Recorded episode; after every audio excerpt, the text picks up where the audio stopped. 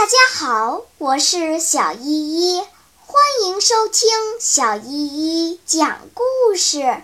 今天我要讲的故事是《捣蛋鬼日记》。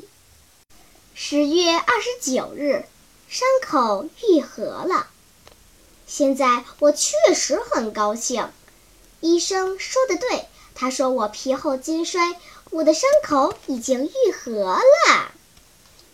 所有的人都更关心更注意我啦。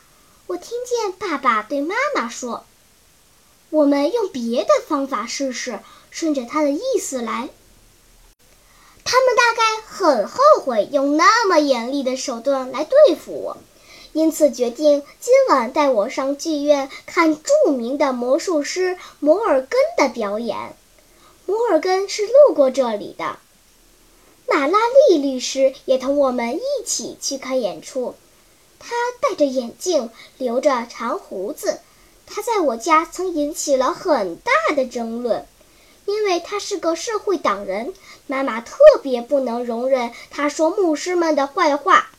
但爸爸却认为社会党是好的，过不了多久，马拉利律师就会在社会上有一个好的地位，并最终成为议员。